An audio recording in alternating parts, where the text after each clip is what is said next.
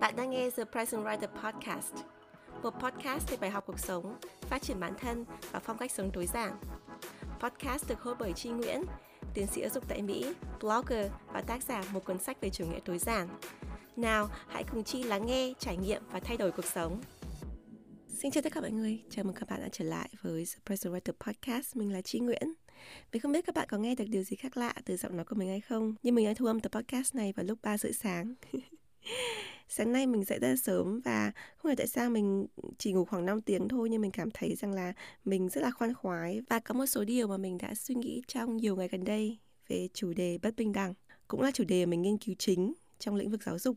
Thế do vậy là mình quyết định bật microphone lên và tâm sự với các bạn vào giờ sáng sớm như thế này. Trong tập podcast ngày hôm nay chúng ta sẽ nói về chủ đề tìm việc trong một thế giới bất công. Chúng ta sẽ nghe lại một bài viết mà mình đã đăng ở trên trang blog của mình cũng có tên là The Present Writer.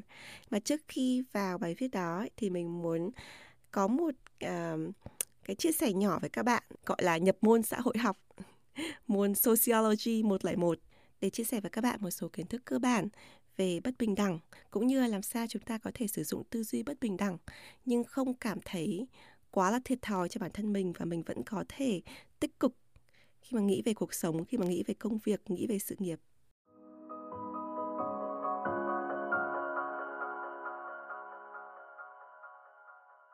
Như mình đã nói, chủ đề bất bình đẳng và đặc biệt là bất bình đẳng trong xã hội, trong giáo dục, trong văn hóa là một đề tài mà mình đã nghiên cứu trong khoảng độ một thập kỷ trở lại đây. Và mình có rất nhiều à, nghiên cứu khoa học cũng như là những cái kiến thức hàn lâm rồi là những cái học thuyết về chủ đề này. Nhưng mình sẽ không đi sâu vào phân tích ở cái khía cạnh đó. Mình chỉ muốn nói với các bạn một số cái thông tin cơ bản để các bạn có thể hiểu hơn về cái nội dung bài blog mà mình sắp đọc tới đây đối với bất bình đẳng á thì nếu mà các bạn nhìn về những cái nghiên cứu và những cái học thuyết những cái uh, bài phân tích về giáo dục trong khoảng độ 50 năm trở lại đây thì nó có thể tổng hợp lại bằng ba chữ đó là race, class, gender. Race là chủng tộc, ý nói đến những nghiên cứu mà xoay quanh cái sự bất bình đẳng dựa trên màu da sắc tộc. Class là giai tầng xã hội.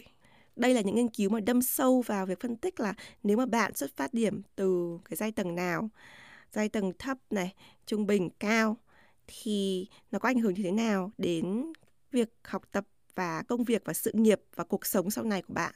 Thứ ba là gender có nghĩa là giới tính. Ta những cái nghiên cứu mà tập trung vào sự bất bình đẳng dựa trên giới tính thì thường có rất nhiều nghiên cứu về uh, giới tính nữ tại sao ở những nơi này thì nữ giới thường bị coi nhẹ hơn nam giới và có ít cơ hội hơn nam giới trong học tập cũng như là trong công việc sau này thì như vậy nói trong khoảng độ 50 năm trở đây thì tất cả các nghiên cứu đều xoay quanh race, class, gender thì nhưng mà các bạn có thể thấy rằng là áp dụng vào trường hợp ở Việt Nam ấy thì bởi vì Việt Nam mình không phải là một nước mà đa chủng tộc. Mặc dù đất nước mình có rất nhiều dân tộc thiểu số, những cái dân tộc anh em, những cái cộng đồng nhỏ ngoài cộng đồng dân tộc kinh. Thế nhưng về hình thức á thì bởi vì mọi người tương đối là giống nhau chứ không khác biệt quá lớn về màu da cũng như là mái tóc, màu mắt. Ví dụ như mình đang ở Mỹ chẳng hạn thì là một đất nước mà đa văn hóa đa chủng tộc. Thì có những người trông về bề ngoài rất là khác nhau rồi. Thì cái sự bất bình đẳng phân biệt chủng tộc ấy nó thường dựa vào cái vẻ ngoài của bạn. Do vậy đối với người Việt bởi vì là cái hình thức cũng như là cái giọng nói và cái văn hóa là tương đối là đồng nhất và không có sự khác biệt quá lớn nếu mà bạn chỉ nhìn ở bên ngoài. Do vậy cái sự à, bất bình đẳng về cái yếu tố đầu tiên là race tức là chủng tộc này thì thường không được nhắc đến ở Việt Nam. Cái yếu tố về gender tức là về giới tính ấy thì gần đây mọi người nói đến khá là nhiều về bất bình đẳng giới tính. Tuy nhiên ở xã hội Việt Nam cũng như các xã hội châu Á khác, chẳng hạn như là Hàn Quốc này, Trung Quốc này, Nhật Bản này, thì cái nền văn hóa Á Châu á, đã có dựa trên cái nền mà um, có quy định là nữ giới chỉ có thể làm những công việc hạn chế như thế này và có cái quan điểm về văn hóa ấy, đã khá là bất bình đẳng cho nữ giới. Thế do vậy là khi mình nói về bất bình đẳng trong xã hội ấy, khai thác về cái khía cạnh giới ấy, thì có rất nhiều người sẽ cho rằng là à không đây không phải là bất bình đẳng mà đây là văn hóa đó thì ví dụ như là khi mình nói rằng ở phương tây thì phụ nữ được làm việc này việc kia này được, phải được đối xử như thế này thì cái um, phản hồi ở những cái nước châu á là ok nhưng mà đấy là khía cạnh khác biệt văn hóa chứ chưa chắc là cái khía cạnh là uh, bất bình đẳng. Tức là mọi người lấy cái nền móng về văn hóa lấy cái suy nghĩ rằng là ở châu Á thì phụ nữ sẽ có cái văn hóa như thế này sẽ trưởng thành như thế này sẽ làm những cái việc này khác với phương Tây để nói rằng là cái sự khác biệt về giới ấy, nó không hẳn là vì uh, lý do xã hội mà vì lý do văn hóa. À, do vậy cái chủ đề mà bất bình đẳng về giới nó chưa thực sự là sâu sắc và mạnh mẽ ở Việt Nam và châu Á so với các nước ở phương Tây. Do vậy trở lại về vấn đề ở Việt Nam á, thì tất cả mọi người ở cả giới học thuật cũng như là những cái trao đổi hàng ngày khi bạn nói chuyện với bạn bè, người thân về cái chủ đề mà bất bình đẳng, bất công trong xã hội á, thì chủ yếu là dựa vào cái câu chuyện về class, tức là về giai cấp một cái điều nữa tại sao cái chủ đề giai cấp nó lại là một cái chủ đề mà nó rất là à, mạnh mẽ là sương sống nóng hổi ở Việt Nam ấy, là bởi vì là những cái học thuyết Mark Lenin à, dựa vào đấu tranh giai cấp đã được dạy ở Việt Nam từ khi các bạn còn rất là nhỏ. Khi mà mình ở Mỹ mình giải thích về học thuyết Mark Lenin hay là những cái tư duy về đấu tranh giai cấp thì đối với các bạn ở Mỹ những bạn mà không có tìm hiểu hoặc là chưa tìm hiểu về những đề tài này á thì các bạn ý cũng có biết nhưng mà không sâu sắc được như các bạn ở Việt Nam. Các bạn ở Việt Nam mình đã từng dạy là kể cả các bạn ở cấp 2 nhá, kể cả các bạn ở đầu cấp 3 nhé, các bạn nói về cái đấu tranh giai cấp ở rất là rõ ràng, rất là cụ thể. Các bạn biết rất sâu sắc về những đề tài đấu tranh giai cấp này. Do vậy là cái cái suy nghĩ của người Việt ấy, rất là nặng về yếu tố giai cấp. Các bạn cho rằng là những cái bất công cho xã hội, những cái nhũ nhương cho xã hội là là về giai cấp rất là nhiều so với hai cái yếu tố chủng tộc và giới tính như là ở nước ngoài. Như vậy nói mình sẽ chỉ chia sẻ ở khía cạnh rất là cơ bản về cái chủ đề xã hội học đấy thôi. Nếu các bạn quan tâm thì có rất nhiều nghiên cứu hay về chủ đề này. Thế nhưng ở bên cạnh những cái kiến thức cơ bản và gọi là classic à, tức là những cái kiến thức mà nền tảng của xã hội học ạ thì mình muốn bổ sung cho các bạn một số cái tư duy mới ở trong giáo dục. Đối với nghiên cứu giáo dục thì những cái nghiên cứu gần đây, tức là những cái nghiên cứu khoảng độ 10 năm trở lại đây nhận ra rằng trong khoảng 50 năm thì những cái chủ đề về giai cấp được bàn đến nhiều hơn à, tại tất cả các nước. Và như mẹ nói tất, rất nhiều nghiên cứu đã được ra đời về chủ đề giai cấp này ở Việt Nam và những nước khác. Thì nó khiến cho những người làm giáo dục hiểu hơn về giai tầng về cái hạn chế khi mà học trò sinh ra và lớn lên ở cái giai cấp này thì họ sẽ có những cái trở ngại nhất định trong quá trình phát triển. Thì những người làm giáo dục cần phải hiểu về cái hạn chế này để có thể giúp đỡ học trò của mình trong quá trình học tập. Chính vì sự phát triển của xã hội học giáo dục, do vậy những cái hiểu biết về à, bất công trong giai tầng rất là rõ nhưng cũng chính vì cái sự hiểu biết sâu sắc về một cái đề tài bất công như vậy ạ thì nó lại dẫn đến một cái vấn đề đó là deficit mindset tạm gọi là cái tư duy hạn chế cái tư duy thiếu á những nghiên cứu về deficit mindset gần đây chỉ ra rằng nếu mà một người quá là lậm sâu vào ấy, những cái tư duy về bất bình đẳng trong giai cấp thì họ sẽ có cái tư duy rất là hạn chế rằng là ồ mình nhìn đâu mình cũng thấy tiêu cực à, mình nhìn đâu mình cũng nhận ra rằng đây chính là những cái bất công về giai cấp về giai tầng. Chẳng hạn như khi mà người giáo viên mà đối diện với học sinh của mình mà người, học sinh của mình từ một gia đình mà có hoàn cảnh khó khăn này từ một gia đình mà ba mẹ không có điều kiện để có thể hỗ trợ cho học sinh đó ở nhà này từ một hoàn cảnh mà có thể éo le. Ví dụ như ba mẹ ở, có một người mà ở tù chẳng hạn hay là um, gia đình có cái vấn đề trục trặc trong gia đình chẳng hạn thì cái người giáo viên đó ấy, sẽ có cái suy nghĩ rằng là à vì học viên đó ở trong cái hoàn cảnh như vậy thì chắc chắn là học viên sẽ không có cái cơ hội mà phát triển uh, như những học viên khác. Do vậy là mình sẽ giúp đỡ mình sẽ support. Thế nhưng mà mình biết rằng là đây là cái hạn chế của học viên. Tuy nhiên cũng có cái trường hợp là chẳng hạn như cái học viên đó họ ở trong cái hoàn cảnh khó khăn như vậy nhưng mà họ vượt lên hoàn cảnh. Ờ, đó. Tức ví dụ như là ok gia đình có hoàn cảnh khó khăn chẳng hạn nhưng mà nếu mà họ có năng lực nhận thức sớm họ tự biết có thể thay đổi được bản thân thay đổi được tương lai của mình họ tin vào khả năng của mình á thì họ hoàn toàn có thể có cái cơ hội đến tương lai đến những cái cơ hội học tập và sự nghiệp tương đương thậm chí hơn những cái người khác có cái nền tảng tài chính nền tảng gia đình nền tảng xã hội mà nó cao hơn bạn Do vậy, những nghiên cứu mới về deficit mindset cho rằng một mặt mình phải hiểu rằng là à, có cái sự bất công ở trong giai tầng này, trong chủng tộc này, trong giới này. Mình hiểu cái sự bất công đó ảnh hưởng thế nào tới một con người trong cả cái quá trình phát triển sau này. Nhưng mình cũng phải có cái tư duy là mình nghĩ đến những cái khả năng của họ những cái khả năng mà có thể vượt lên trên những cái à, bất công thông thường những cái khả năng mà à, họ có thể đi ngược lại hoàn cảnh họ lội ngược lại dòng tức là họ có cái ờ, khả năng ở đấy mà khác biệt so với cái um, tư duy thông thường những cái số liệu thông thường. Mình nhìn họ mình nhìn học viên của mình nhìn cái con người mà mình giúp đỡ mình không chỉ nhìn về những cái hạn chế về giai tầng về những cái mà họ không thể thay đổi được bởi vì là họ sinh ra ở cái gia đình như thế này. Nó là như vậy rồi. Nhưng mình nhìn vào những cái tiềm năng mà họ có thể có được để mình chống lại cái tư duy à, thiếu cái tư duy deficit mindset này. Kết lại cái bài mà mình gọi là nhập môn về xã hội học ạ. Thì mình muốn các bạn hiểu tư duy classic, cái tư duy cổ điển về bất bình đẳng và cái tư duy mới về bất bình đẳng trong cái khía cạnh là deficit mindset. Để các bạn nhìn về những cái bất bình đẳng trong cuộc sống, nó có khía cạnh hai chiều hơn. Và từ đó thì mình sẽ đọc lại cái bài viết mà mình đã viết ở trên à, blog của mình, có tên là rồi sao? What can you do about it?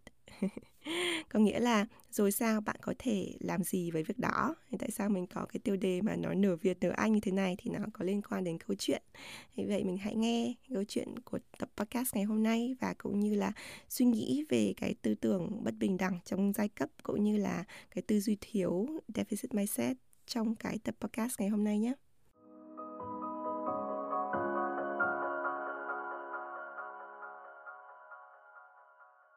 Rồi sao? What can you do about it? Bài viết được đăng lần đầu tiên ngày 5 tháng 5 năm 2021 bởi Tri Nguyễn trên trang thepresentwriter.com.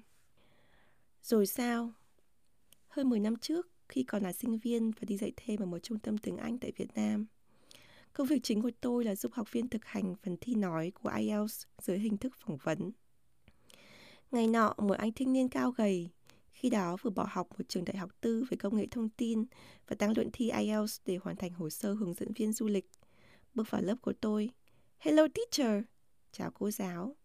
Anh ấy bắt đầu ngượng nghịu. Có lẽ nhận ra tôi trẻ hơn anh ấy vài tuổi. Và cuộc nói chuyện của chúng tôi bắt đầu. Đoạn hội thoại sau được dịch từ tiếng Anh. Tại sao anh quyết định nghỉ học công nghệ thông tin? Tôi hỏi sau khi nghe anh ấy giới thiệu về bản thân. Học được gần hết năm đầu thì tôi thấy nản vì điểm thấp và mất động lực.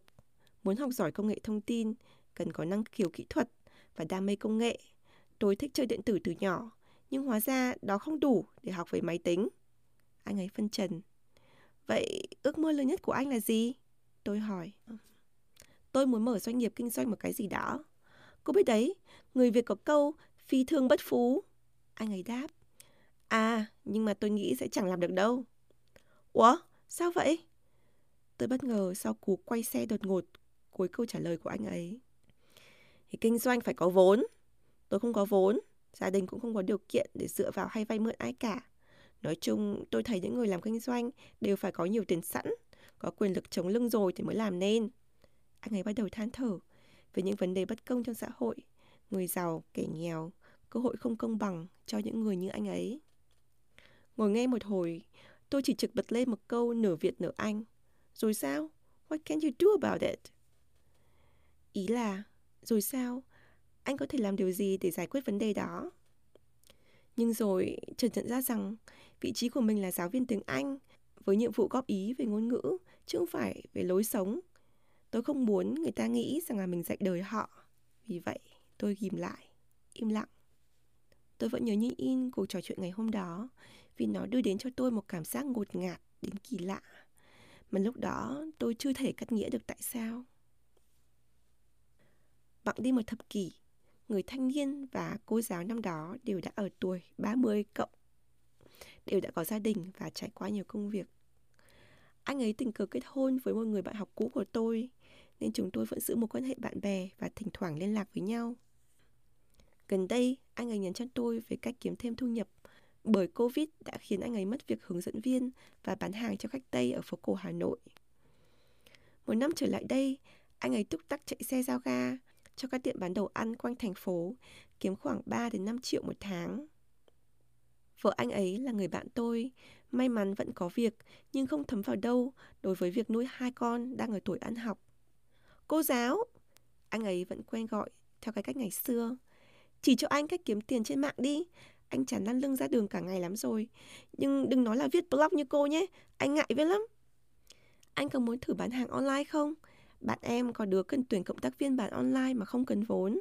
Tôi nói. Thôi cô ơi, anh không có lượng tương tác lớn trên Facebook. Bán hàng thì ai mua? Mà mấy hình thức online cộng tác đó, anh còn lạ gì? Bán theo order thì tất nhiên không cần vốn. Anh ấy trả lời. Hay em bán bảo hiểm? Em thấy chị A bạn chung của mình mới đăng tuyển kia.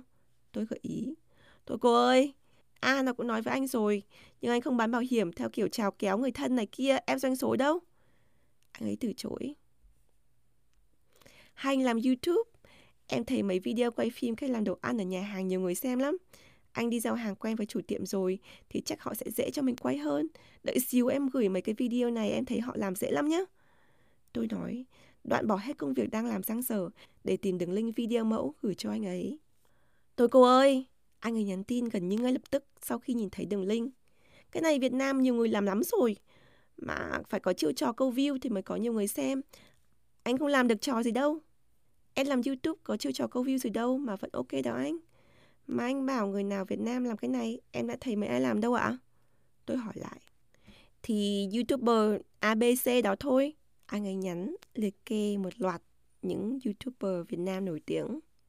Ủa, mấy người đó làm khác hẳn mà anh. Cái này kiểu khác mà. Tôi ngạc nhiên. À thì anh chưa xem link cô gửi. Anh ấy thú thật. Tôi thực sự không còn điều gì để nói. Vâng, anh cứ xem và tham khảo thêm, nói chuyện sau anh nhé. Im ắng một vài tháng, anh ấy bất chợt gọi điện cho tôi, khẩn khoản nhờ tôi nói chuyện hộ với vợ anh ấy. Hai vợ chồng đã giận nhau hơn một tuần nay. Và câu chuyện đó diễn ra như thế này. Vợ anh nói với anh là anh là kiểu người thiếu quyết tâm và không có trí tuyến thủ cô ạ. Anh ấy nói, dạ, tôi đáp. Anh cũng thấy có lẽ đúng vì anh hay bỏ cuộc dễ dàng khi thấy khó, với cả anh hơi lười. Dạ. Mẹ vợ anh thì cũng đang giận anh vì mấy lần bà ấy cho người quen giới thiệu chỗ làm nhưng mà anh không đi phỏng vấn. Dạ. Tại anh thấy mấy chỗ đó không phải hay ho gì cho lắm, lương thì thấp mà thời gian lại bó hẹp. Thế mà cũng đòi phỏng vấn với thi tuyển mấy vòng liền, cả tiếng Anh lẫn tiếng Việt. Um, không biết bên Mỹ cô Chi thì thế nào, chứ Việt Nam bây giờ từ ngày đại dịch lại càng cảm thấy là đúng là thằng nào nhà có điều kiện, có mối quan hệ thì mở mắt ra là có việc ngay. Những cái thằng V học cùng lớp tiếng Anh ngày xưa với cô Chi đấy, nó đang làm kỹ sư công trình bên Trung Quốc. Mà vì Covid nó về Việt Nam là được ông bố nó xin ngay chân dạy học ở trường. Anh thân cô thấy cô, một tách hai con, vợ với mẹ vợ suốt ngày áp lực nói đi làm chỗ này thế kia, mà có thấy cơ hội nào ra hồn đâu. Rồi sao? What can you do about it? Lần này tôi không thể kiềm chế được nữa.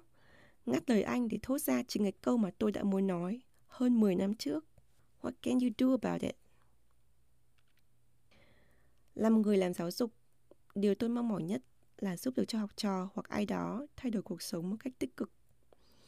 Và hàng ngày tôi nhận được không biết bao nhiêu tin nhắn, email, cuộc gọi trên mạng chỉ xoay quanh vấn đề làm sao để thành công trong học tập, công việc, tiền bạc, quan hệ xã hội, vân vân. Nhưng sau nhiều năm làm nghề giáo và cả nghề influencer trên mạng, nếu coi như đây là một cái nghề, tôi nhận ra rằng không có lời khuyên nào có thể giúp được cho bất cứ ai nếu bản thân họ không muốn tự thay đổi. Rất nhiều lần, tôi bỏ ra không biết bao nhiêu thời gian và tâm huyết để giúp người khác, nhưng cái nhận lại chỉ là sự thờ ơ, rừng rưng hững hờ. Tôi cảm thấy dường như tôi muốn họ thành công hơn cả chính họ muốn mình thành công. Ai cũng biết, xã hội là bất công. Có nhiều thứ phải có tiền, có quyền, có mối quan hệ mới có thể đi đến đích nhanh chóng. Nhưng tôi có thể khẳng định với bạn rằng đó không phải 100% mọi trường hợp.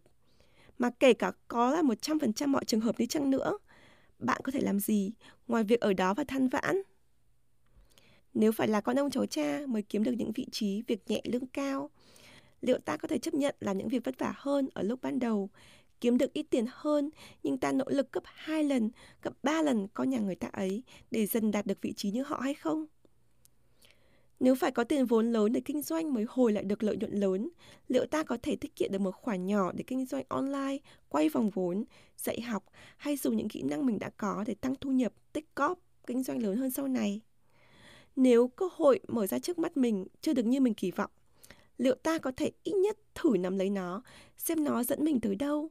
Biết đâu, cơ hội nhỏ ấy lại là bước đi tiên quyết để giúp ta tiến tới cơ hội mà ta mong ước. Đừng bao giờ tự đóng sập cánh cửa tương lai của chính mình. Nếu bạn không có một tư duy mở, cầu tiến, chủ động để tìm giải pháp, nếu chính bạn không tự vùng vẫy, tranh đấu để cứu lấy mình trong cơn hoạn nạn, thì không có ai, không có bất kỳ ai trên đời này có thể giúp được cho bạn cả. Bởi vậy, lần tới, sau khi đã xả hết nỗi bức xúc về thời thế thế thời, bất công áp bức trong cuộc đời, hãy đặt ra câu hỏi này cho bản thân mình. Rồi sao? What can you do about it? Yeah, what can you do about it?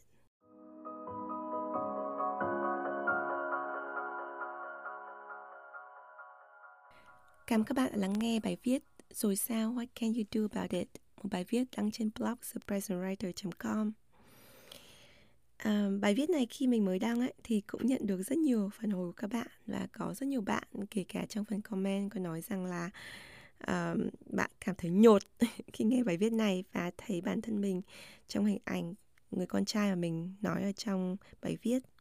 Thì mình bắt đầu tập podcast này nói cho các bạn về những học thuyết về xã hội học về bất bình đẳng và cái tư duy về deficit mindset hay là tư duy thiếu khi mà mình quá là lậm, tức là quá là sâu về những cái bất bình đẳng thì nó có thể khiến cho chính mình có cái nhìn tiêu cực và phiến diện về cái khả năng và cơ hội của mình.